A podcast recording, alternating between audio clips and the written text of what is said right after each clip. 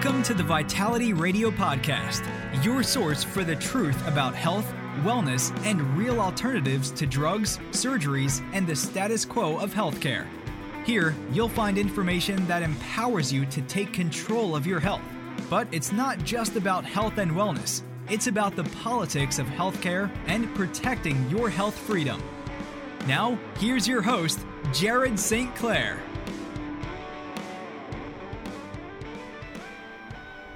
Hello and welcome to Vitality Radio. I'm your host each and every week. My name is Jared St. Clair, and today's episode is full of some really vital information that I believe you need to know. It's going to be a little bit of controversial stuff for some people listening.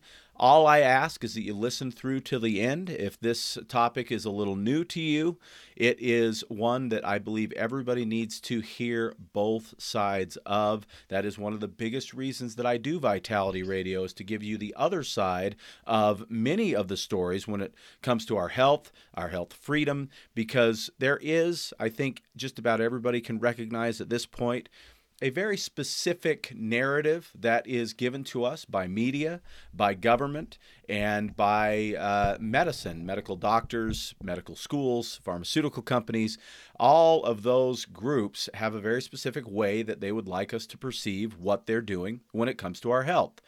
But there's always, in every case, another side. Today's episode, we're going to present the other side of a topic that uh, is one of the ones that may get as heated as just about any other topic that I ever talk about on Vitality Radio, and I'm very excited to present it to you today. Now, today on the episode, on this episode, about two years ago, I had this guy on and uh, I had just met him at the Your Health Freedom Symposium put on by our mutual friend Kristen Chevrier uh, here in Utah.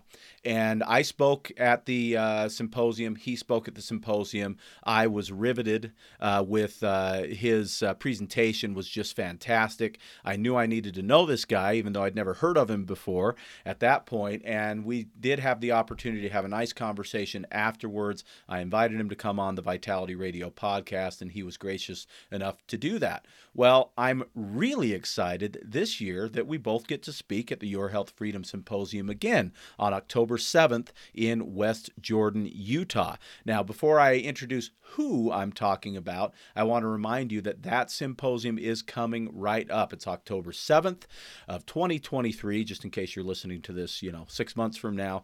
Uh, it's coming up October 20 uh, sorry, October 7th, 2023, in West Jordan. You can go to yourhealthfreedom.org uh, to get your tickets, yourhealthfreedom.org. This is worth traveling a bit for. This is a fantastic event with some amazing speakers. And one of the things that I've been trying to do, and I know you've heard some of them already at this point, is introduce as many of those speakers to you as I can in advance of the event uh, because every one of these voices needs to be heard. And again that's one of the big reasons that i do vitality radio is to get some of the voices heard that especially over the last few years have been censored uh, and shadow banned and all the other fun stuff that's been going on with media and social media. So if you have any questions about anything you do here on the show you can call us at vitality nutrition 801-292-6662 that's 801 292 6662. You can also check us out at vitalitynutrition.com. We'd love to hear from you and help you with any of your questions regarding this episode or anything else you hear on Vitality Radio. And now, without further ado, I'd like to introduce my, introduce my next guest. His name is Andre Angelantoni, who became interested in about 2015 in vaccines when he heard that uh, concerning injuries and negative effects were being covered up or completely ignored. Now, it's an interesting time frame, that 2015, uh, for a couple of reasons in my book, but let me finish his bio and then we're going to get into that. With a background in engineering and software development, logical rigor and fresh eyes, Andre led a team of 16 people and subject matter experts in creating the vaccine course. The vaccine course contains over 15 hours of content showing the little known but quite extensive damage vaccines are causing across the population. The vaccine course is currently available at IPAK, that's I P A K edu.org. Now, That link will be available in the show description, uh, so you can link to it, and we'll definitely talk a little bit more about it during during this episode. While watching the COVID vaccine debate unfold, he was able to spot the same techniques he saw being used with traditional vaccines to make the COVID vaccines look better than they actually are. In collaboration with Liz Willner, the founder of OpenVAERS.com, he will present some of these techniques at the Your Health Freedom event on October 7th, 2023. Andre Angelantoni is the founder and project lead of the vaccine course. Andre, Welcome back to Vitality Radio. Thanks for having me, Jared. It's great to be back.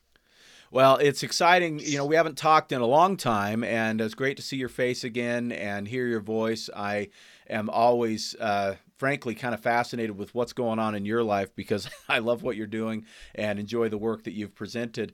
So, the first question that I'm going to ask is a question that is um, thrown kind of back at people when they say, well, look at open VAERS or look at the VAERS numbers. Now, for those of you who aren't aware of VAERS, it's V A E R S. V A E R S. It's a government program called the Vaccine Adverse Events Reporting System. And open VAERS is a much easier to read version of that, essentially. It gives, uh, it's, it's a little easier for the uh, layman's eyes to be able to see what's going on. There was a big sudden surge in VAERS cases uh, during the rollout of the COVID uh, vaccines. And um, one of the big things that I heard all over media, Andre, and I know you heard the same thing, when anybody would bring up VAERS was, well, it's a volunteer system. Uh, there's no real controls on it. How the heck can we even trust those numbers in the first place? Yes, that's actually the very first question to get answered about VAERS because it is the one that people ask. And if you if you point out trying to use or if you try to use some of the data from VAERS, that's what people are going to say. They're going to say it's not a trustworthy system.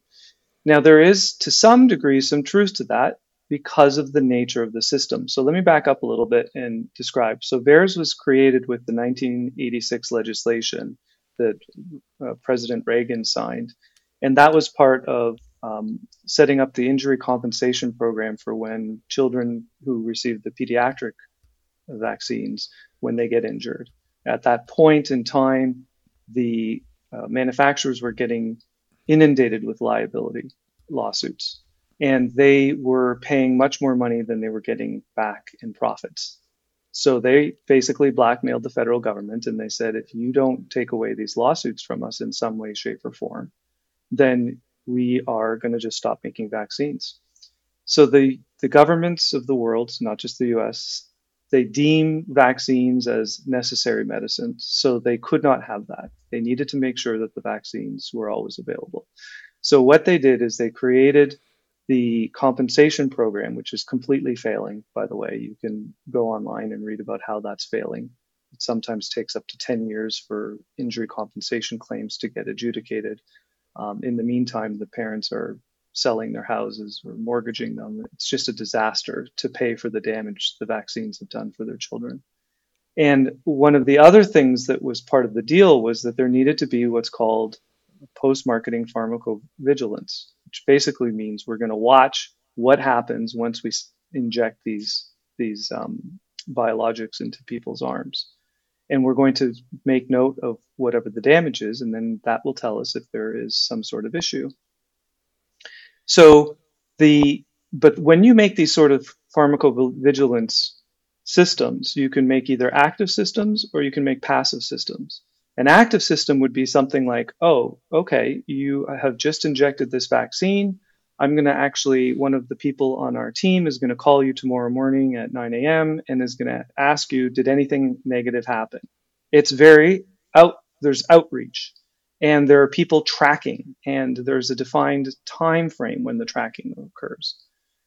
VAERS does not work that way. VAERS is a passive system. In other words, it's up to the medical professionals or individuals because the public are also allowed to submit reports to submit these reports.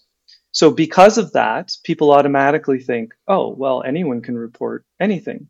But that's not actually what's happening. People are reporting genuine problems, real things that have happened to people. The idea is that the database collects all these things, and then it's analyzed to see if there are signals. One sort of signal would be well, if we keep on seeing a lot of eye damage immediately after a particular vaccination, maybe it's the vaccination that's causing the eye damage, for instance. So that's how it's supposed to work. And before the COVID vaccines, roughly, I think about 86% of the reports were put in either by medical personnel or by pharmaceutical employees, because they're also by law, they have to report everything that they experience. And now, since the COVID vaccines have come out, the ratios have changed. It appears to be closer to about two thirds. So, two thirds of these reports are by medical professionals. And it's just not, it, it doesn't make sense to think that there are all these medical professionals that are submitting failing reports, or sorry, fake reports.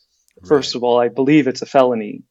And it actually says so on the page that says this is actually an official submission to the federal government um, by law, there are penalties. So it just doesn't make sense that a nurse or a, or a, or a doctor is going to um, put their license on the line. So that's right. the first thing.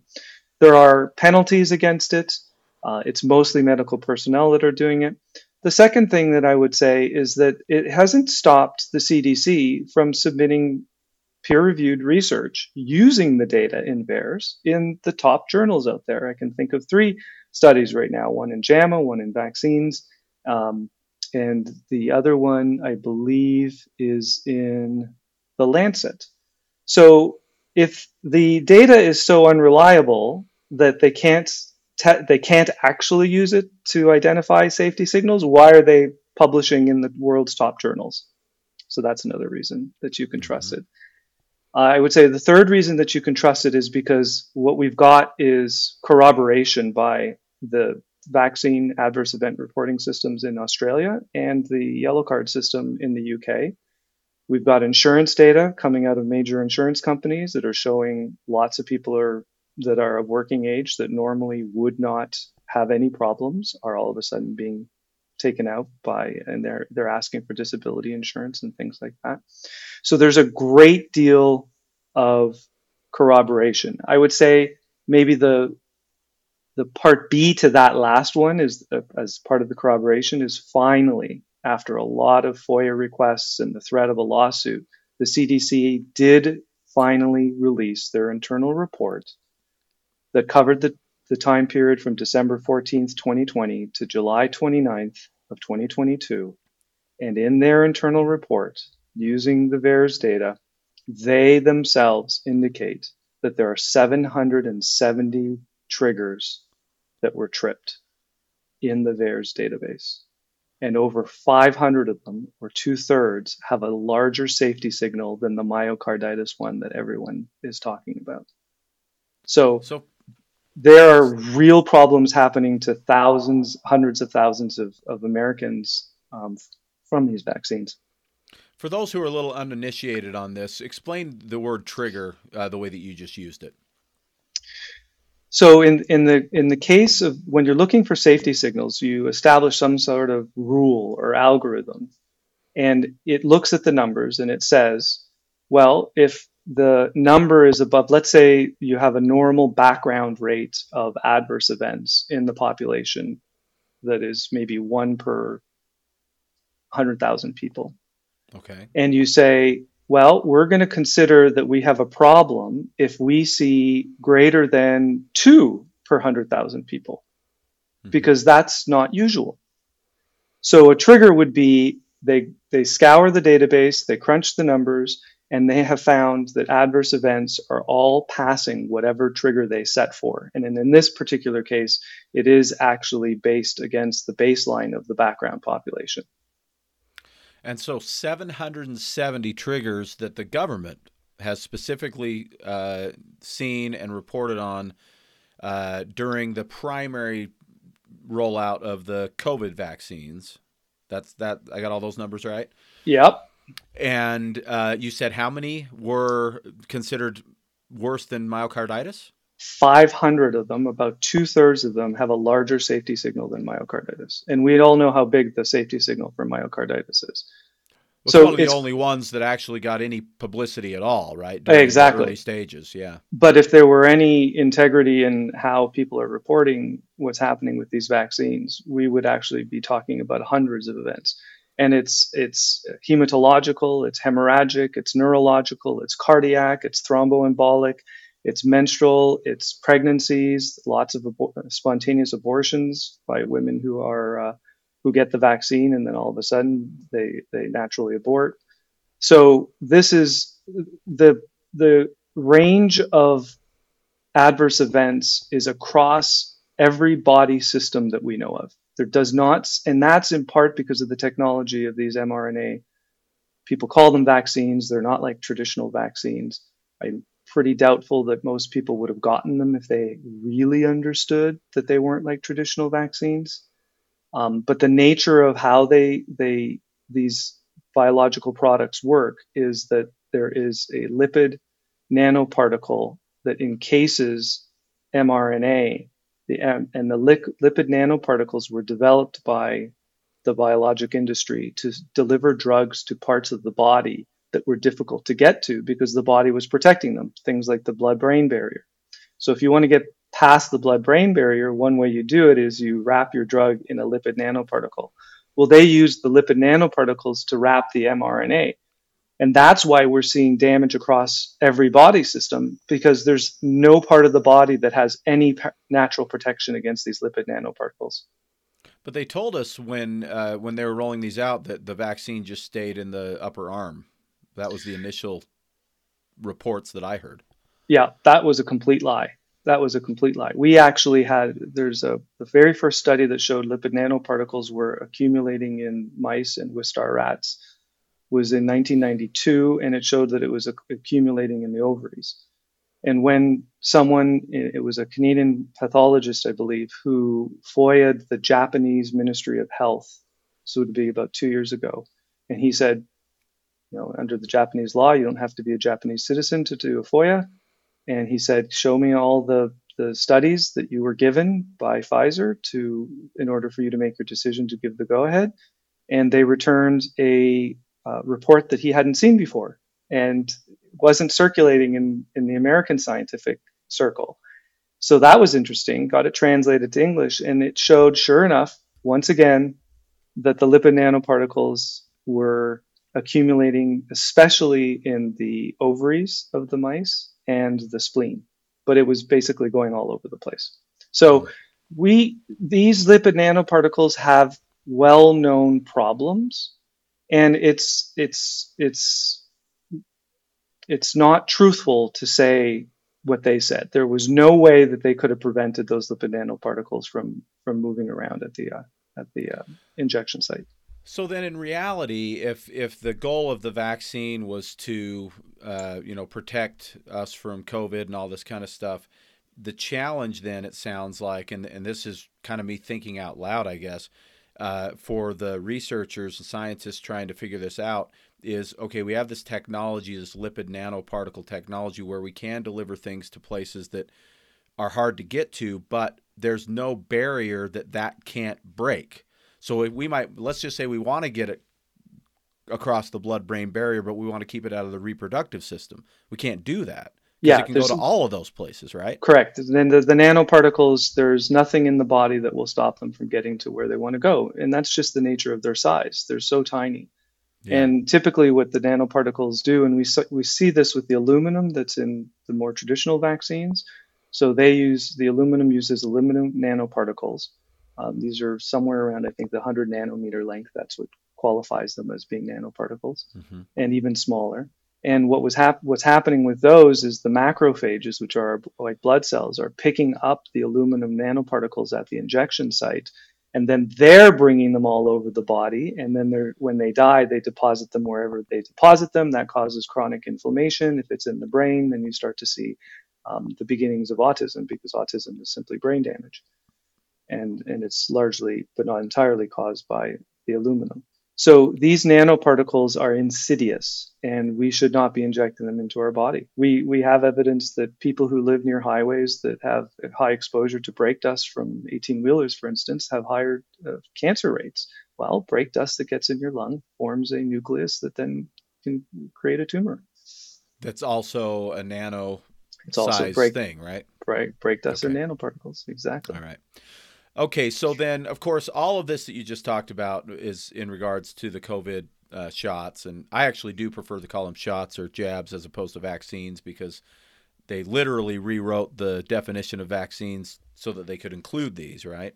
They did um, I don't know. I, I, really don't know with the audience listening to this show right now how many people were uh, very aware of this uh, during the COVID jab rollout. Uh, and so I am going to ask you some questions that might be um, that, that, may have already been answered for some people listening, but I think everybody needs to understand. And so uh, some stuff that's a little more elementary, I guess, to people who've been paying a little bit closer attention to this.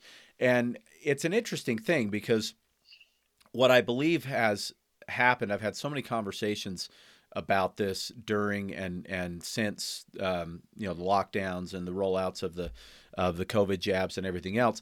And I've had some really in, difficult ones, we'll say, uh, because another podcast that I do that Andre, I'm not even sure if you're aware of this one. I have two podcasts now. The other one's called Dearly Discarded, and all I do is interview those who have been injured by the COVID 19 vaccines. No, I did not know that. That's great that you're doing that. Not great that yeah. there are people that, to interview, but they need a yeah. voice. Unfortunately, there are way more people to interview than I have time to interview them. Uh, the, the group that I work with is React 19. They have over 50,000 members. Uh, that are either family of uh, those who have died or people who are you know still dealing with their injuries from the COVID vaccines, and it's a completely volunteer organization. Uh, the two people that started the organization were injured themselves. One of them was in the trial for the AstraZeneca uh, vaccine, which never even got rolled out in America, but she was in the American trials for it. Her paperwork was completely whitewashed out of the uh, end result of the study. Uh, you can't find her in the study, but yet she was in it. Uh, and that's how she received the AstraZeneca vaccine in America, where it was never actually rolled out beyond the study. Um, and her name's Bri Dressen, and she's uh, she's the one that uh, I've partnered with on trying to get this information out with with um, Dearly Discarded. But the reason I mention all that is because in the position I'm in, where I've spoken to so many who have been injured, uh, and unfortunately, I've also had conversations with parents of those who have died uh, on that uh, that podcast. I've had, as someone who did not get the vaccine himself, who was aware of what was going on and the concerns and everything else, I've had a front row seat as much as I possibly could to those who weren't so fortunate, who uh, basically believed that that was the right thing to do, or in many cases were coerced into it by potential loss of income, loss of jobs, you know, and so on and so on that we all saw. So there's all the sort of the backstory about some of these conversations that I've had. The question I have is there because of the um, because of the way that these vaccines were rolled out, because of the safe and effective, safe and effective, safe and effective drumbeat that we heard over and over again, what we ended up with was a, a whole lot of people that um, got this I think by and large thinking it yeah, it's safe and effective. And what I have seen, and I'm really curious what your response will be to this, is there are some people who are severely injured. There are some people who have died. In fact, if you look at the VAERS numbers, do you know, Andre, what the number of deaths reported has been on open VAERS up to this point? Well, this is actually a, a, really good chance to talk to people about uh, a little bit about open VAERS. So put a bookmark in, in where we are. We'll come back to that, okay. but I just want to you share bet. with people. So if they want to examine these things that I'm saying, they should go to Open VAERS, which is open and then V A E R S dot com. And once you go there, there's one big graph on the opening page that shows the increase in, I think it's deaths that they're showing on the open, on the first page. But if they really want to see a lot of graphs and a lot of data, what they need to do is at the top of the page in the menu system, you're going to see an option to click COVID vaccine data.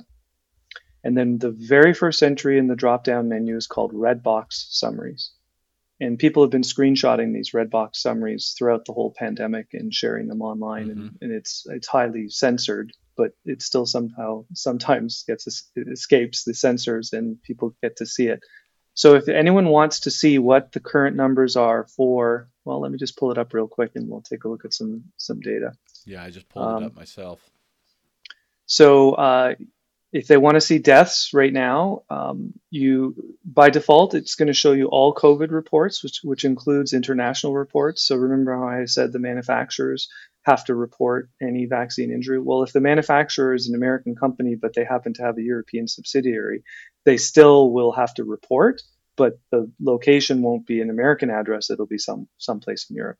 So if you want to know, and it, obviously it'll be a European person who gets injured. So if you want to look at just America and its territories, you click that red button that you'll see at the top, and that'll switch to just US data right away, instantly.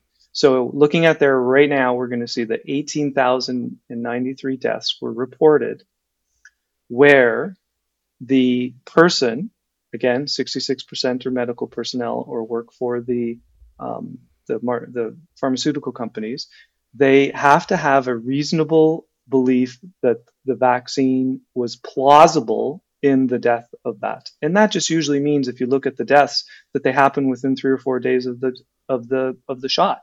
So if the person is perfectly healthy but then they get the shot and they die 3 days later, that's probably you should look at what was the last thing that happened to them and the last thing in these cases was that they got the shot. Yeah, and so we got 18,000 in the US, 30 I think it was 37,000 worldwide that have been reported. Now, here's the thing, and there I actually have a couple of questions that I wanted to ask about this. One of the things that unfortunately seems to be just about universal, and now I've done about 30 interviews on the Dearly Discarded podcast up to this point, is that the medical establishment, um, the emergency room doctors, uh, the the uh, general uh, GPs, uh, general practitioners, um, the specialists that they're going to for their neurological disorders or their cardiovascular disorders or things like that that they suddenly have in almost every case not every case but in almost every case that I've heard up to this point because I've I've recorded about 30 interviews but I've talked to probably well over 100 people now um, personally who've told me their story they are almost always told this couldn't have had anything to do with the COVID vaccines. The COVID vaccines are safe and effective. Yeah, this and is really they will common. fight almost to the death with that stance that it couldn't be that; it has to be something else. So, if that's the case, and we have 18,000 deaths reported, how many deaths do we have that will never be reported or never be associated with the vaccine that very well may be the vaccine itself? Okay, that's a really excellent question. And um, before I answer that, I just want to point out that I did get the year wrong. It was actually 2012 for the, the first um, awareness that lipid nanoparticles were accumulating in the ovaries. So I just wanted oh, okay. to correct that. And um, the um, the name of the paper is Shad- Schädlich. I think that's how you pronounce it. So to answer your question, uh, what one needs to do, and I'm really glad you answered this because what one needs to do is apply something called an underreporting factor or a URF to every number that you see there. And the underreporting factor is going to be different for every different kind of adverse events. They're not all going to be the same. You can average them out, and I'll talk about that in just a second. But the reason that you want to apply an underreporting factor is because this is a passive reporting system. You aren't like if if if this were active and someone on the reporting team called up the doctor's office and said, "Okay, well, what happened yesterday?" Oh, well, we gave five shots. Okay, did anything happen after that? Yeah, we had three three people faint. That would go in the database no matter what. The doctor can't tell the person collecting the data, but I don't think it has anything to do with the shots because right. in an active reporting system, they don't do any filtering in a passive for- reporting system, filtering self censorship, if you will, is the norm. And there is a very low index of suspicion that vaccines can cause all these problems because, for literally over 100 years, maybe even since the invention, actually, let's be fair, since the invention of vaccines, the, the people who are in charge of the vaccination programs have suppressed injuries. And they've done it which with for a reason that they would say is a noble cause. They would say, look, it's probably better to suppress the injury. Yes, I know this person just died from the smallpox vaccine, but overall, we still think we're saving more people with the vaccine. Now, the reality is the first vaccines were horrible. I mean, it's it's actually it's it's the, the COVID vaccines and the original smallpox vaccines are pro- probably running neck and neck in terms of how bad they are. There are some vaccines with much lower adverse events rates than both of these vaccines. But what we have ha- had happened to the medical profession over the past couple centuries since the advent of vaccination is because the problems have been continually suppressed, they don't think quickly to go to the vaccine. And so what's happening now with the COVID vac as a probable cause. So what's happening with the COVID vaccines is they think that they just don't have the suspicion that it could be the vaccine and therefore they they fight back. They say no it's not that it's just coincidence. So the URF how do you calculate the URF well we know that it's at, at the top end probably about 100 like you could actually multiply lots of these adverse events by 100 um, as the top range. In reality, it's probably not 100, but why do I say 100? Well, because there was a study that was, or a project that was commissioned by, I think it was the FDA, could have been the CDC. And uh, it was by the organization Har- Harvard Pilgrim. And what they were doing was using a machine learning technique to automatically capture adverse events immediately after vaccination. And they were doing that by, by hooking directly into the databases of the of the trial sites where they were doing all this testing. And when it came time for Harvard Pilgrim to produce a report for the FDA, they came back with the report and they were collecting 100 times more adverse events using this automated system than the passive systems were, were capturing. And so you would think at that point that the CDC or whoever was behind this project would immediately say, wow, this is a really great system. This is what we should do. We should implement this. Give, you know, go ahead. But what actually happened is the people who were managing the program stopped responding to Harvard Pilgrim completely. They stopped responding to emails, phone calls. They just went, they just were ghosted. What clearly happened is somebody inside saw that the number of vaccine injuries that are being caused by the normal pediatric schedule is so great that it would tear the existing vaccine program apart if it became common knowledge. So they were not, it was only a pilot program. They were not given the go ahead to continue. They had to by law because they had to fulfill the contract. Um, they had to submit this preliminary report, which is available online, and you can read what I just said. So I think that there are people, this is a little bit of a side, but I think it's worth it, a little bit of a side note. I think there are people, not maybe a whole lot of them, but key people in key positions who know how much damage these vaccines are causing. And they take the opportunity where they can to kill that knowledge from becoming public. Okay, so let's now go back to the URF. So, what you want to do with the URF, if you want to find out what is actually the underreporting factor is you can get studies that are much better at examining every single report, which is not what VAERS does technically. I mean, they say they do, but they don't actually.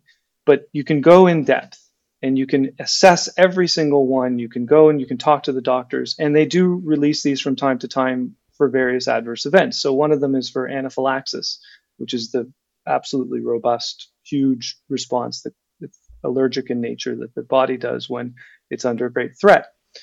And so what they discovered with a couple of those studies, those really in-depth studies, is that they found between, depending on the type of anaphylaxis, between five and seven times more than what VAERS had. So you know right away that the URF for anaphylaxis is going to be somewhere between five and seven so take whatever number we see for anaphylaxis right now, which is 2,460, which by the way can be fatal if you don't have an EpiPen right there. Um, and you should multiply that by five or seven. So, so let's say six on average. we don't have really good URFs for everything else because they don't want to do the work. It's much better to have everyone think. And in fact, when, when they produce reports that they submit to uh, VRBPAC, for instance, they never use the URF. The whole world outside of the federal government understands that you must multiply these by a URF, an underreporting factor. What the federal government chooses to do is ignore that you have the need of that. And so the numbers that they're reporting up the chain are all wrong. They're all way too low. So other people like Steve Kirsch and other um, uh, independent researchers are trying to figure out what the URF is. And I won't go into all the different ways they do it. Steve Kirsch has used probably 18 different ways to to triangulate it. And the and then two other researchers, Jessica Rose, came in with a number similar to his, and one other fellow came in with a number. And it looks like about 40 is the average URF under reporting factor. So if you take all these numbers, except for ones that are really well already studied, like anaphylaxis, um, and there are reasons why I think they're missing some of them there, and you multiply by 40, you are in the ballpark. It's it's literally hundreds of thousands of Americans and millions of people worldwide that have been injured. Yeah, and and and and it's interesting too because you know this. Well, it sounds like, and you're you're more the mathematician than I am here. Make, sure I understand what you said just a minute ago too, because you said that we have you know when Harvard um, Pilgrim did their study, it was a machine learning study and uh, this is one I've read multiple different times over the years, but I'd never quite thought of it in this context. So I just want to make sure I'm understanding this correctly. Um, basically, they turned VAERS almost into an automated or a what, what did you call it? Uh, active. Almost. System, that's right. They right? used a little bit As of electronic glue. System. That's correct. Yeah. And so when we had an active system, at least briefly for uh, for that study, um, that one reported 100 times more than what we were getting through VAERS. Um, but with the, the number that you're giving me, this 40 number now, that's specific to the COVID vaccines, correct? Correct. Okay, that Jessica Rose and Steve Kirsch have come up with. And correct. so we have, and, and I would, I believe, I'll, I'll tell you my opinion on that, and I guess you can tell me yours, but there was so much publicity, even with all the censorship of all of these numbers, about the potential issues with the COVID vaccines that were get, was getting out that I think people and just the rate of injury over such a short period of time, they almost couldn't be ignored nearly so easily as they were with tr- the traditional vaccines that were given. And so now the rate comes down with COVID. More people are reporting it uh, because there's more awareness, more concern that, oh, maybe it really was these COVID jabs versus MMR or DTaP or any of the previous vaccines. Yeah, there might be a little bit more, but the and that's actually a really common question to ask, or it's a good question to ask. And Steve Kirsch handled this one. He said, okay, well, let's actually take a look at whether that's true. And where the way he looked at things, he was still finding, for instance, that that one there was an office, I think it was a neurology office, where the the doctor was getting hundreds of new instances of damage to people that weren't getting into the system. So they are still not getting reported totally. There might be a little bit better, but we should still remember that all we're doing if you say that it's better for covid is than in the than for the regular pediatric one is it's showing how bad the pediatric one is right well when i say it's better i mean it's a, it's 100 versus 40 but it's still 40 times underreported right exactly so better isn't great if it's if it's that bad to begin with Right. I and and I, am gonna maybe on this podcast, uh, this is something that you can allow to to be broadcast, and it won't um, get you into too much trouble. But when you really start looking at the 72 injections, it's about 68 injections um, uh, for of the regular vaccines, and then if you get the a vaccine, a flu shot every year, it adds up to more than that. Um, sorry, 54 plus 18 gets you to 72. Right. So if if you look at how much damage to the immune system all these vaccines of the typical pediatric schedule are doing, I think that you're going to find, I'm not trying to take away from obesity or anything like that, okay, lifestyle choices, but I think that we're eventually going to get to the point where we're going to understand that all those injections are causing so much damage that the vaccine program itself, the program that is supposed to keep us healthy, is actually a major cause of chronic disease. It doesn't show up necessarily right away, as in a vaccine injury like Bell's palsy or some blindness in one eye or whatever, but it can take decades because you've damaged the immune system. You've allowed maybe more tumor cells to grow that normally wouldn't grow especially with the aluminum. Aluminum does cause tumors. Why are we injecting babies with aluminum? Makes no sense. So, my vision and a lot of people's vision out there is we eventually get to the point where we understand that all these vaccines are a major source of chronic disease. And if we want to make the population healthier, we actually need to vaccinate far less than we are. Well, it's an interesting thing. You're aware of Dr. Paul Thomas, I assume. I am indeed. Yeah. So Paul's been on the show twice, and uh, one of the episodes he did, he actually did an episode with me more recently talking about COVID shots. But uh, prior to that, he talked about his 10,000 patient study uh, that he did with his own patients as a pediatrician. If you haven't heard that episode of Vitality Radio, please go to it. We'll link to it in the show description for this episode because it pairs quite nicely with the episode that we're doing now. Because here's the thing if you're a parent out there, a grandparent, or uh, maybe I'm lucky enough to have someone young enough that they're considering becoming a parent one day or whatever it is one of one of the biggest challenges of parenthood is knowing what the heck is right for your child regardless of whether it's a vaccine or what school to send them to or do you send them to school at all? Do you homeschool? Uh, what religion are you going to raise them in? Or are you going to re- raise them outside of a religion? What you know what are you going to use to clean the sheets that he sleeps in?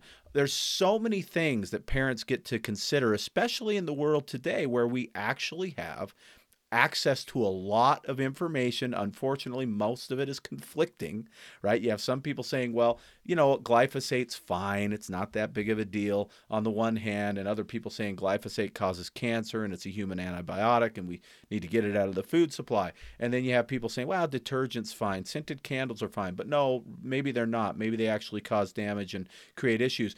All this conflicting information what I encourage you to do if you're listening to this episode, especially if this is new news to you, if you haven't really looked too much on the other side of the vaccine coin, is to just simply not take my word for it, not take Andre's word for it. This information that we're presenting right now it's very much available to you to do your own research. There's a book I interviewed uh, Mary Holland about the book Turtles All the Way Down. That's another episode we can link to. You can take a look at what they're saying in that book.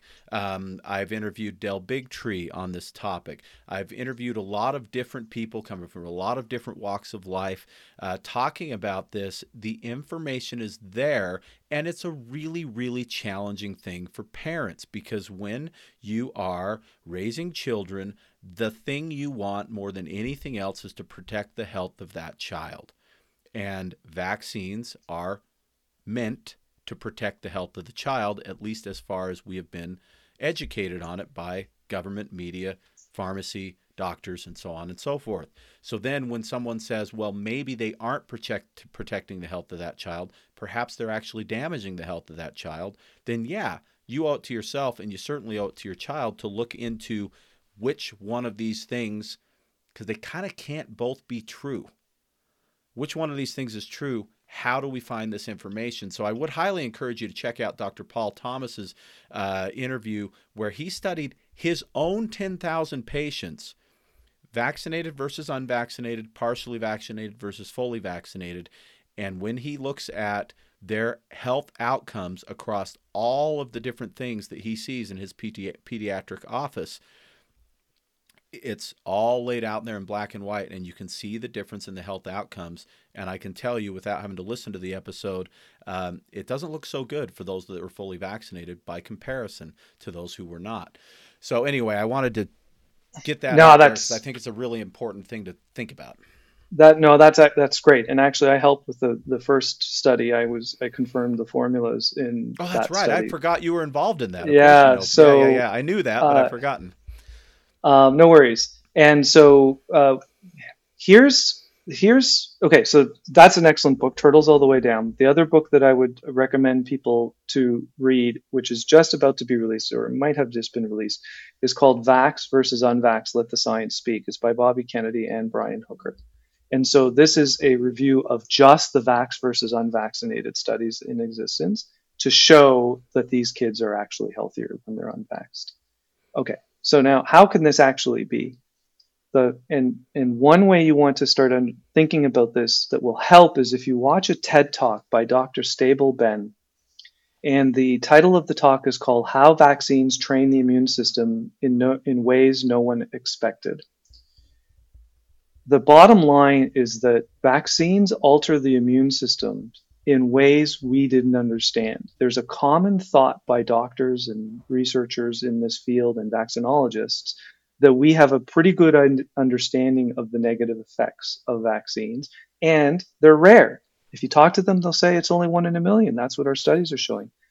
But what Dr. Stabell Benn showed, she showed two things. Her team, she's out of Guinea Bissau, which is a high disease pressure area in in Africa, and they had data where they had just because of a quirk. I won't get into the details because of a quirk of how they gave the vaccines to the children. They either gave the polio vaccine last in a series, or there was a, another inactivated vaccine that had aluminum last. So the difference between the two, they, they didn't do this on purpose, just the way that it worked to actually give the kids the vaccines based on their birthdays, that's what happened. Well, they decided that, hey, we actually have a natural experiment that has been created that will tell us if the order of administration of the vaccines makes a difference. And I am shocked, Jared, that this YouTube video has not been removed. She points out that the data, and this is years now, this is four years ago, and it's been replicated in Pakistan and in other places in the world. She points out that for the girls, when the inactivated vaccine was last, the one that had the aluminum, more girls died than were saved by the vaccines. Wow. When the polio vaccine, which was they were using a, a live polio vaccine at the time, was last, then the vaccines actually helped. But what she points out at the very end, she's very, it's very somber. She basically looks at the audience. She says, I'm sorry to say this, but essentially paraphrasing, we're killing more kids than we're saving. And it's because there's this groupthink that vaccines can only be good that people don't understand all the ramifications of how we're damaging immune systems. And so nowadays we think that it's normal for kids to be sick all the time. That's not normal. In the same way we found out with the, the COVID vaccines that actually the people who get vaccinated more have a higher likelihood of getting subsequent infections. Okay, that was an interesting thing. That opened yeah. a lot of people's eyes. How did that happen? Well, that's clear evidence that we're actually damaging the immune system. But we're doing that with the kids too. The reason why the kids are all sick all the time is because we've damaged their immune system with the vaccines and, and also antibiotics and other things. So I don't want to say it's only the vaccines because that's not true. But the vaccines are direct immune stimulatory drugs. They're designed, okay, whereas all the other things that we talk about are not designed to directly impact the immune system. Right. So if you are giving a child a drug that is intended to last for about 20 years, you should expect that some of these kids are going to have side effects that are at least 20 years long. So we have to, so what's, what there is, the challenge for us to do, Jared, is to change the whole paradigm to under, to, to teach people that these vaccines are actually causing damage. You will find data that shows they get less infections by polio or whatever. Okay. For the traditional vaccines, there is evidence that that works. But if you start to look at the other side of the ledger and you start to look at all the cancers, why are we injecting can, you know, aluminum, cancer-causing aluminum into children? That's right. just silly. Okay. When you start to look at the other side of the ledger, ledger, I think I, I, I hope for, I stand for that in 20 years, we get that we have caused a huge chunk of the chronic disease that people are dealing with in life. Well, I I hope so too, and it's really interesting because when I look at the silver lining of things, because I always I'm I'm one of these cup half full kind of characters, and really do like to look at life that way. If there is a silver lining to the COVID vaccine rollout, or really just the COVID lock, lockdowns, the entire COVID picture, it is that a lot of people did all of a sudden notice some stuff that they hadn't noticed before. Um, they noticed government overreach in ways that they'd never experienced before. They noticed, I think, propaganda in ways that they never noticed before. They noticed um, how uh, powerful um, media censorship can be, even though a lot of this stuff's been kind of censored and suppressed for decades now, particularly when it comes to vaccines. Boy, did we see it on uh, turbo mode during COVID. And a lot of people, I believe, are more aware of it than they ever have been before. I've certainly seen that with people that I know who were a lot less aware uh, up until COVID sort of forced their eyes open to it. And I do believe, too, that because COVID jabs have been called vaccines, even though they're not the same type of drug at all, really, than the, the traditional vaccines, that they have been kind of lumped into that group. And I think it's had a lot more people questioning vaccination at large than ever happened before. That seems to be the feeling that I'm getting. And I think that we are going to look at things a lot differently 20 years from now and maybe even sooner than we are today. We do need to get uh, wrapping this up, but I, of course, there is a resource we talked about at the very beginning when I was reading through your bio, Andre, called the vaccine course. And I want to make sure that my listeners understand what that is and that they have access to that and why they may want to uh, look into it. Tell us about the vaccine course. Sure. So the vaccine course is, is the research of this group of 16 people. And um, we had technical advisors review the, each and every chapter. So um, Brian Hooker looked at the Mercury chapter. He said we nailed it. Um, uh, Andy Wakefield on our chapter on his whole debacle in the UK, how they smeared him and, and struck him from getting his license because he was the first one that that detected the connection between the measles vaccine and um, and autism. He said it was the best exposition that he's seen done yet. So we have top quality information that is basically as though you had read the last 50 published books and gotten just the core bits, the most important ones for you to understand. How is the aluminum moving through the body? Why shouldn't you be doing that sort of stuff? Um, what are the different phenotypes of autism? Where there are six of them that we know of. Um, how are they generated? All that sort of stuff. It's not for the faint of heart. You've got, I mean, it's very easily presented, and we don't use you know fancy language or anything. But you got to devote 15 hours to it. Um, you have a, it's instructor led it's at ipak-edu.org where you can sign up. And um, for people, especially new parents or grandparents that always suspected that there was something off with these vaccines, if you want a very concentrated dose of knowledge, this is a really great way to do it without having to buy the 50 last published books on vaccines. Yeah, and I will say this: you've heard, uh, you know, a fair amount of um, Andre's um, knowledge and expertise on this topic. I've now spoken to him twice on this episode. I've listened to him speak at the Your Health Freedom Symposium. I'm really excited to listen to uh, what you have to present this year as well. Um, this is a resource that you ought to take advantage of. If this is a question for you, and I, I, I will say this: there are a lot of people listening that well, how do I want to word this?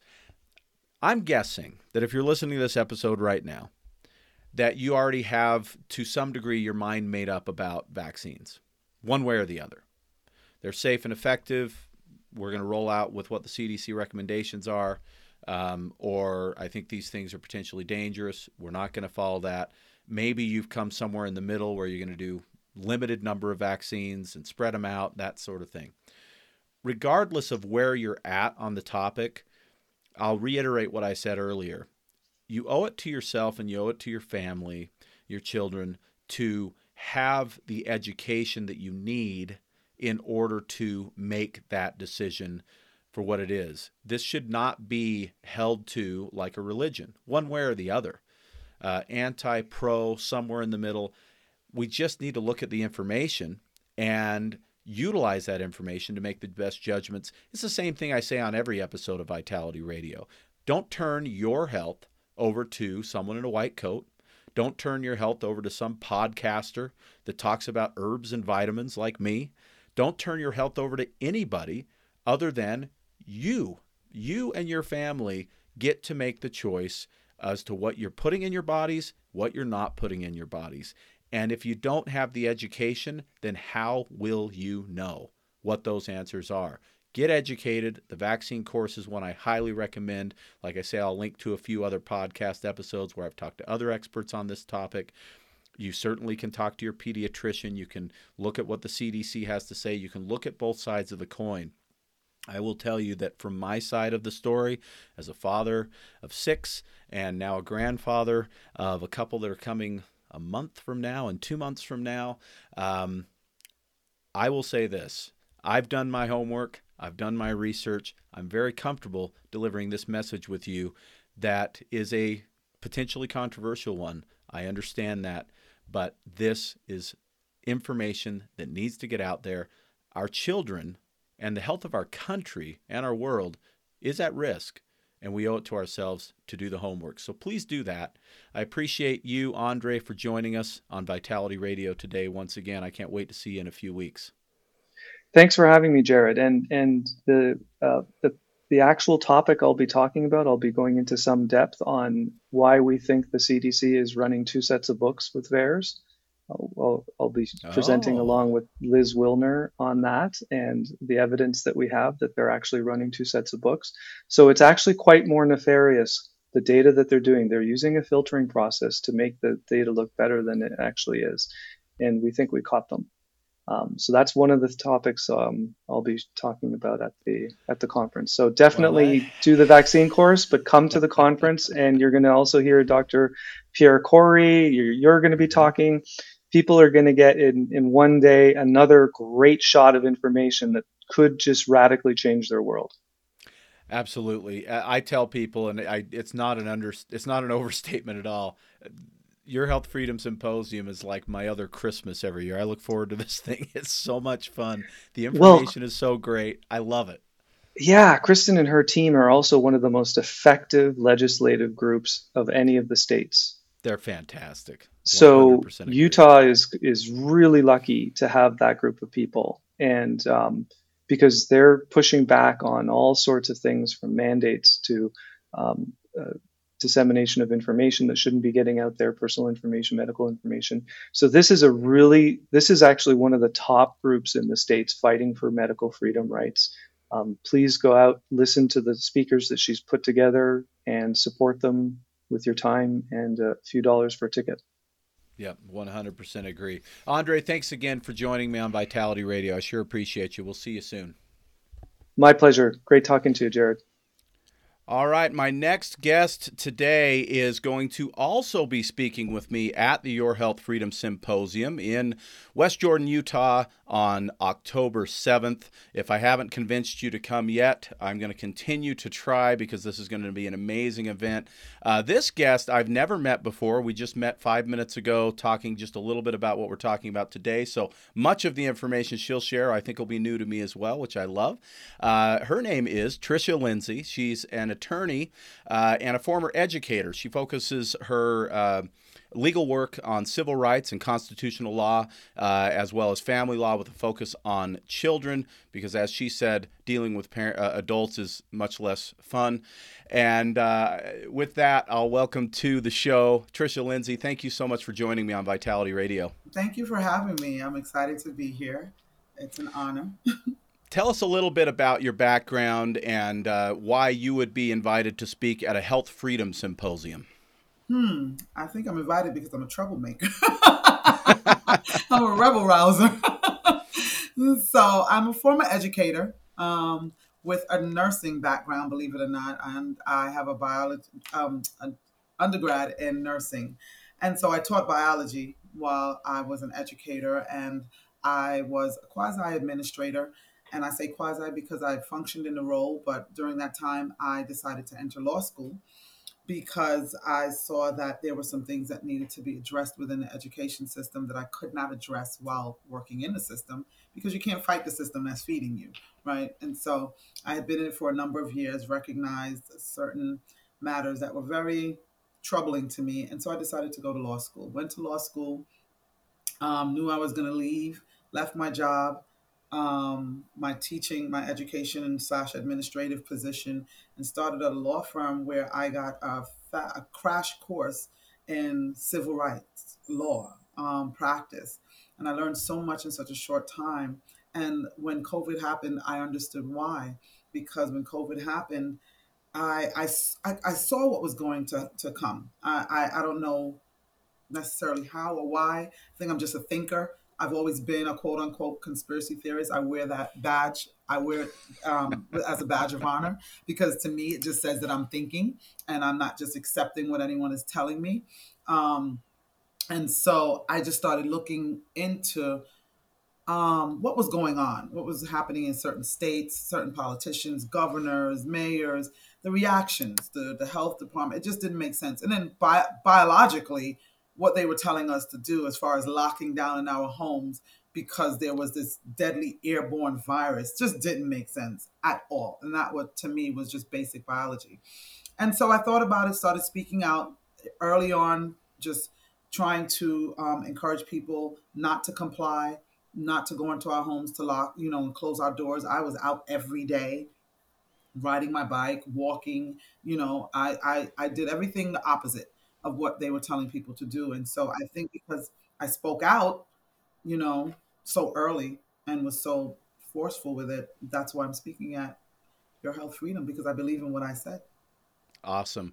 And you're in New York, is that right? I am in New York, yes. Okay, so uh, kind of the belly of the beast when it comes to Mm-hmm. COVID, right? New York Yeah. and LA kind of being the, or Leaders. California generally, right? Yes. Uh, so bucking the system there requires, I would say, a little bit more courage uh, than maybe it did in Utah, where I'm at. Although Utah was a lot more locked down than I hoped it would be. wow. Uh, it's, it's funny too because you and I can commiserate on that because I actually went back and listened to an episode of the show I did April, early April of 2020, and I went back almost hesitantly, thinking I hope I didn't sound like an idiot, you know, talking about COVID. I just listened to it about six months ago, and then I listened to it and I thought, oh my gosh, I kind of had a lot of stuff figured out early on. Yeah. Thank goodness. And yes, I have my own tinfoil hats, but uh, it's it's great to talk to someone who's in a position where you understand the law, you understand the Constitution, and you can see the issues, of course, that arose during COVID. When we were getting to know each other right before the recording, you said COVID is perhaps the biggest Trojan horse in history. Tell me what you mean by that. Because COVID was used to usher in a number of things. They it, it came in purported they the powers that be brought this introduced us to this virus um, as and pretended as if they were so concerned about our health and our lives and our families, and it wasn't that. COVID ushered in um, a whole stream of um, a larger agenda, a nefarious agenda, and which was covered up, which we did not see, which the average person did not see. Those of us that were questioning in the beginning knew something was there, but just wasn't quite sure what it was. But as time progressed and as mandates were pushed and um, our rights um, were eroded, our freedoms were eroded, it became very clear that this was something else. So here you have this virus coming in, um, quote unquote virus coming in, and these laws or mandates, rules, and regulations um, being built or implemented on the backs of it. But while that was happening, our freedoms were being taken away. So it, it was presented as one thing, but it was actually something else. COVID was the greatest attack on our freedoms and our rights in this country. It is the vehicle and the tool by which they are using to erode the Constitution and our basic rights, our basic freedoms. And people did not understand that because they pumped fear into everyone. They used television and mainstream media 365 days, 24 hours a day to con- constantly pump fear and false information just to get, just to paralyze our society and paralyze our communities. And people were literally in fear of their lives. And then when they put masks on everyone and just were allowed, we were just allowed to show our eyes, which just pretty much represented the fear based upon the information that people were receiving. It worked. Mag- it worked magnificently. I am so sorry. I thought I stopped that. it worked magnificently, and um, you know, people were not were not realizing what was happening. And within that, I mean, we lost our free freedom of speech, right? The, our bodily autonomy.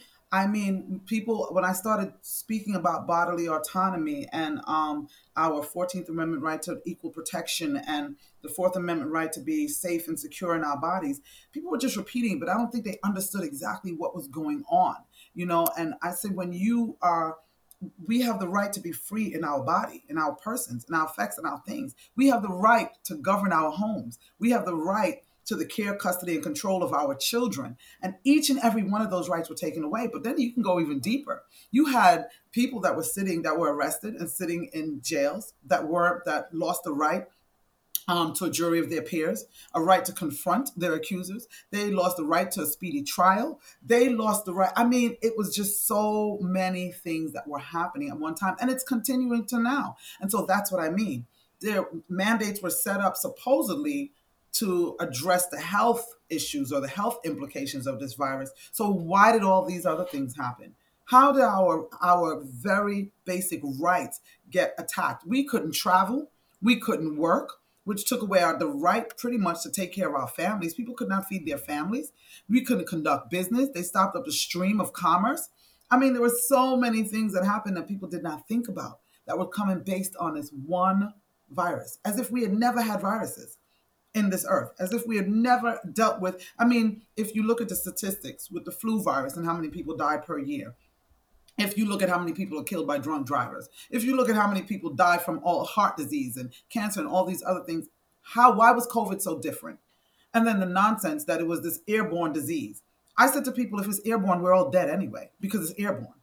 How are we still walking mm-hmm. around? If this is an airborne disease that's going to kill us, that's so deadly that we have to lock up in our houses so COVID, the air does not come through the house. So we're going to die at home from suffocation. Because if the air is not circulating and air cannot come in and out of the home, then we're going to die. It just didn't make sense.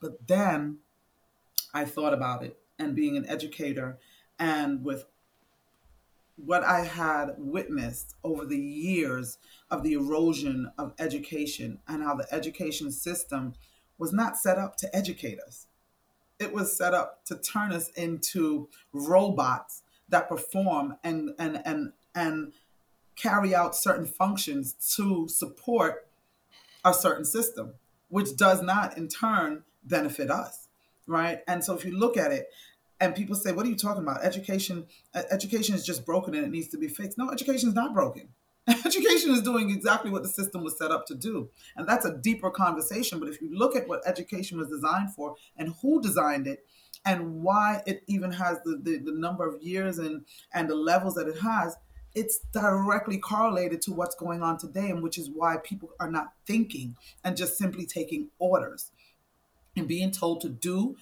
and perform and, and and in a certain way that doesn't make logical sense and no one's thinking. And you can literally stand in front of certain people and show them statistics. You can show them evidence. You can show them the information and they will still look at you like you're a blank slate and you're the crazy one right? And mm-hmm. so it just it just all ties together. And so for me the systems of the world that have been designed that we were told were designed to help us and to take care of us and protect us that's not what they're designed for. And COVID not only was the greatest Trojan horse experiment ever, but it was the great revealer because COVID also revealed what was actually going on in this country and in this world.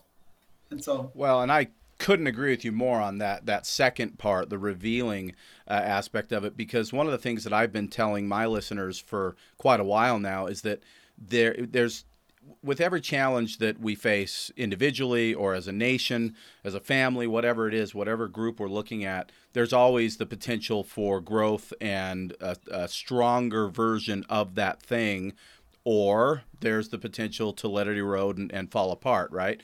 And there was the silver lining of COVID, in my view, is that millions of people did have their eyes opened and saw a lot of stuff that they had not seen before, that they hadn't been looking for, and it was so so much was shoved down our throats that many people started to regurgitate that stuff and said, wait a minute, this isn't okay.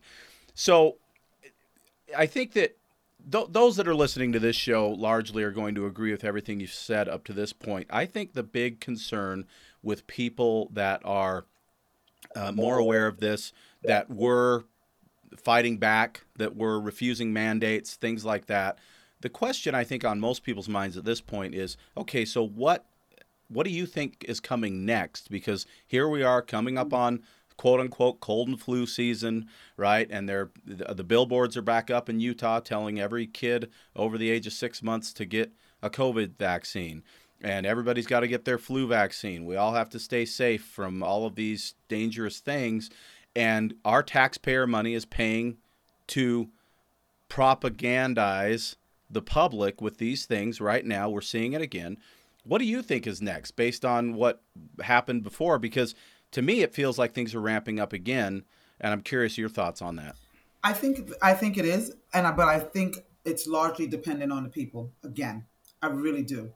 Um, if it's the same agenda being pushed again, there's a certain sect of section of society um, throughout the country and throughout the world that is still um, believing mm-hmm. um, the okey doke, still believing it. And so I think the government, those that are pushing this whole agenda, they're dependent on those people.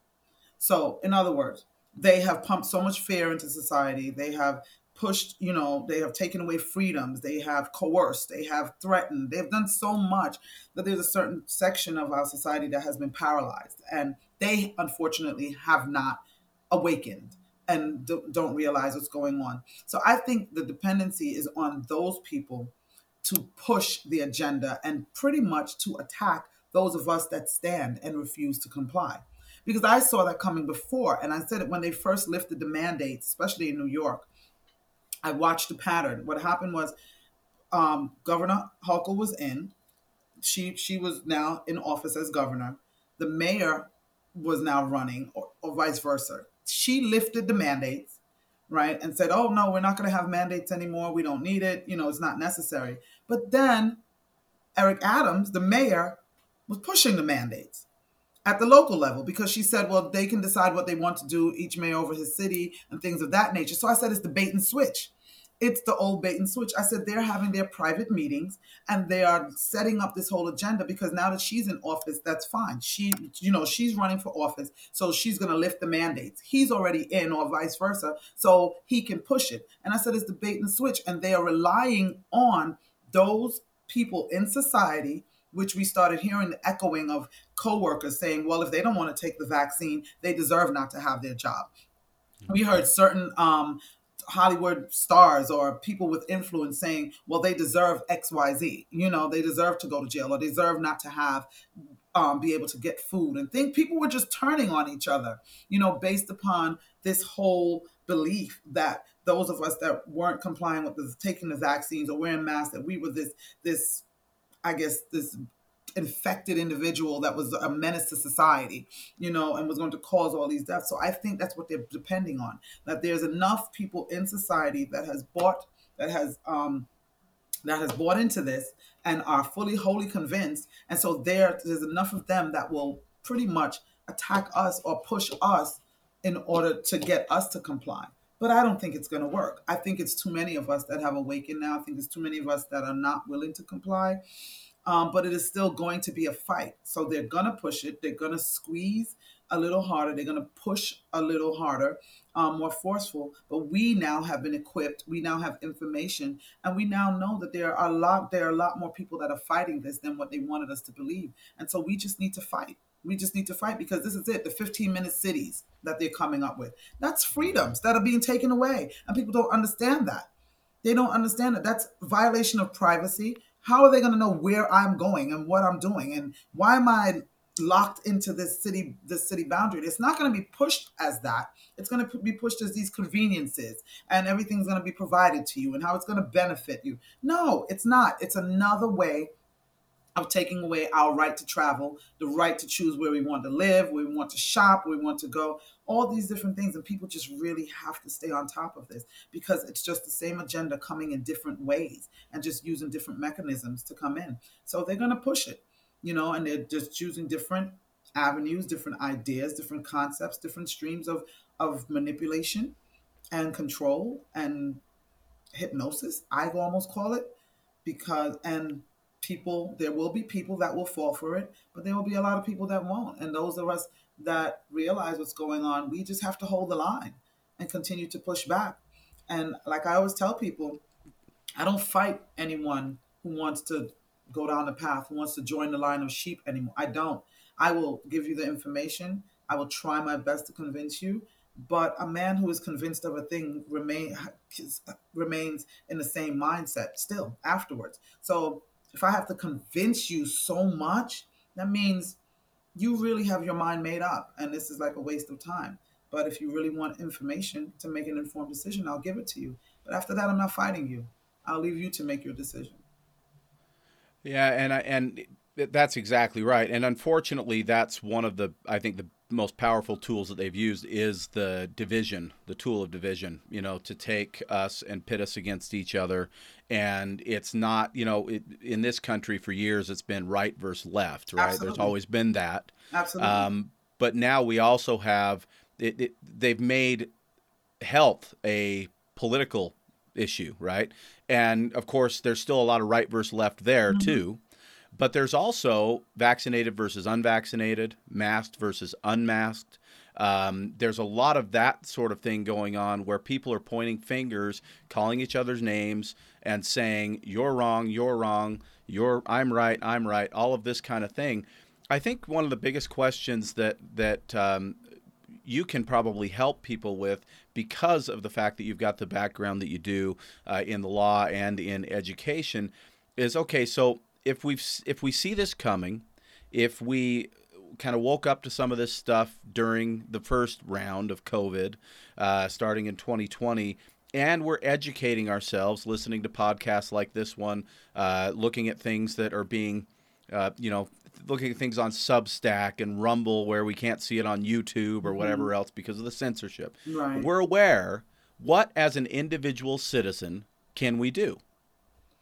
There you know what? I tell people everyone is designed for something different and i just need to add a caveat to what you said earlier vax versus unvax mask versus unmasked right versus left. And when all those don't work race versus race black yeah. versus white right? And that's what they do they throw mm-hmm. these things in us to get our emotions going and to pit us against each other. And I'm not saying that racism doesn't exist, it does, but racism doesn't benefit anybody except for the government, those that put it in place in order to keep us divided. Because if we are united as one, we're stronger together, right? And at the end of the day, we're more alike than we are different. And that's one of the benefits of COVID, that with behind COVID, you had everyone setting aside their differences. Well, not everyone, but a many people right? You had black and white joining together. You had Muslim, Catholic, Jew, I mean, just coming together as one. The true United Nations to fight a common cause, and that was for rights, freedoms, for the virtual life. And so, in that respect, COVID was wonderful. And they did not yeah. see that coming. And if we can just remember that and continue along that path and just realize that the divisiveness only benefits them, it doesn't help us then we will be fine. We'll be just great. But now back to your question. What was your question again, Jack? I'm sorry. no, that's it's okay. I'm I'm actually glad you mentioned that. I mean, here we have black versus white potentially, right? And here we are on the same page, uh, you know, sharing the same message and and yet everything is is trumped up to be bigger than it actually is to make us fear more than we actually need to Absolutely. to make us feel more division against our fellow man here in this country our fellow citizen Absolutely. the question is as individuals people who we're not in office uh, maybe we're a guy that runs a supplement store like me, or someone who uh, you know is a school teacher, or someone who's uh, you know who knows a, a, painter, or whatever it is that we're doing that isn't uh, necessarily in the political realm. As an individual citizen of this country, as these things roll out again, what can we do? Support those that are fighting. That's one thing. Support those okay. that are on the front line fighting. I was speaking to someone yesterday and we were talking about attorneys that are in this fight and i said there are few of us it's not a lot of us because most of the, the major law firms are not in this fight. They are on the opposite side, right? And so most of the attorneys that are involved in this are lone rangers, they're solo practitioners or small business, small small firms that are fighting this because we're not really bought by anyone. We, we're holding mm-hmm. our own. And so we're free to say what we want to say and do what we want to do to a certain respect, but it's still a risk that we're all taking. And I said, we can't continue. She was saying to me that the attorneys are not taking contingency cases anymore and she can't find one. And I said, because they're inundated. I said they're inundated. They're they're really overwhelmed because there's so many people that need help and it's so difficult. And if they're not able to maintain their practice, then they cannot continue to fight. And so there has to come a point where attorneys draw the line and say, I can't take your case. Let me recommend you to X to this person or that person mm-hmm. who may be able to take it. So that's one way. You can support. I, I, I know there are funds set up. Um, people have set up nonprofits and things of that nature to support people who want to bring lawsuits whose rights have been violated and cannot necessarily find an attorney or attorney cannot take another contingency case. That's one way. Two, if you're in any depending on what your job is or your placement, your influence in society, your positioning, there's always something that a person can do. Everyone is not going to do the same thing, but you can do something. There are kids that are not allowed to go to school because of vac- because their parents are not vaccinating them. Set up schools within your in your communities.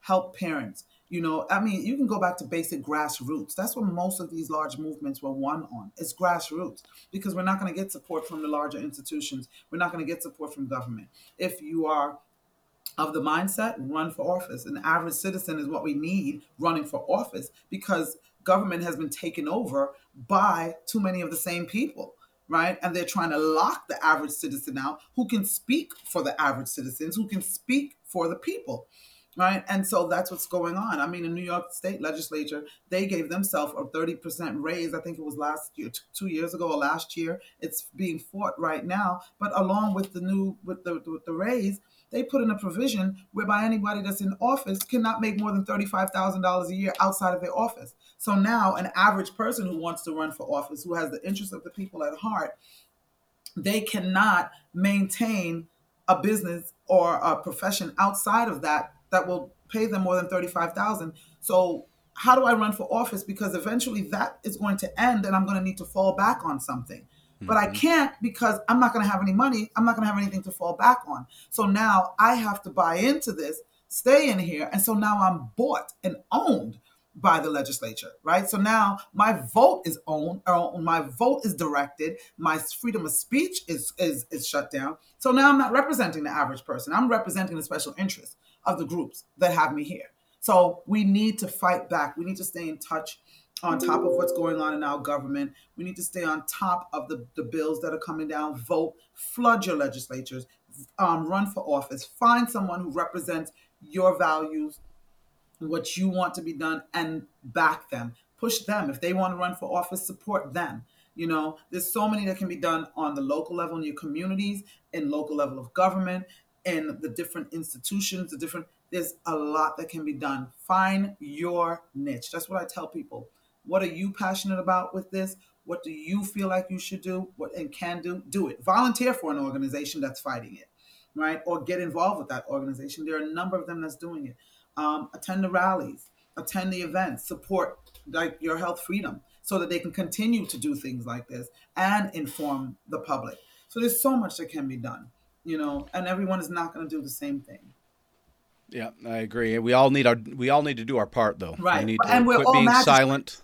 And we're yes. all magistrates. We're all yeah. magistrates because the magistrate is the one who sits under the authority of someone with authority. And in this country, and this has been my message for years, for the past few years, in this country, the magistrates, we, the doctrine of the lesser magistrates, we sit under the authority of God. Government sits under the people. That's the order in this country. And so we have to take our place and position ourselves and demand that government answers to us. Demand the way that we're they're pushing back on our president right now and making demands. The fact that they're not listening to the typical voices that they would send out to rally the crowd for certain people That's amazing when I see it. You know, people saying, ah, we're not listening to you anymore because you've been lying. You're not telling the truth. You're not good for us. You're not working for us. And they're looking at attacks on other people and saying, why are they attacking this person so much? Something is wrong. This doesn't make sense. That's a great sign. That's everyone speaking out in on those platforms, on their Instagrams, on their Facebooks, on their YouTube, and making demands, making videos, making songs, rallying their families, rallying their communities. All of them are playing a part. There's no part bigger than the other. No part. It's just where you are placed in this fight. That's I all. love that.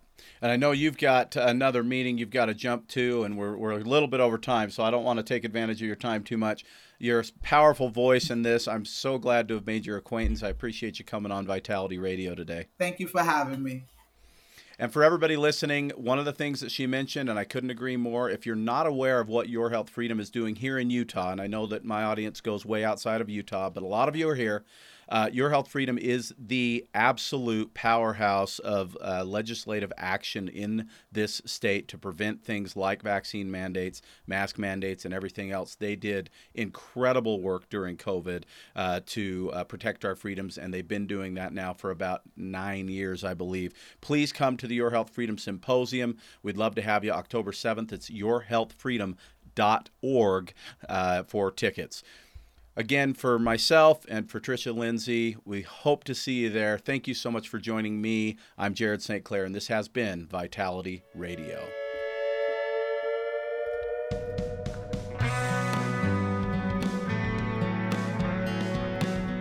You've been listening to the Vitality Radio Podcast.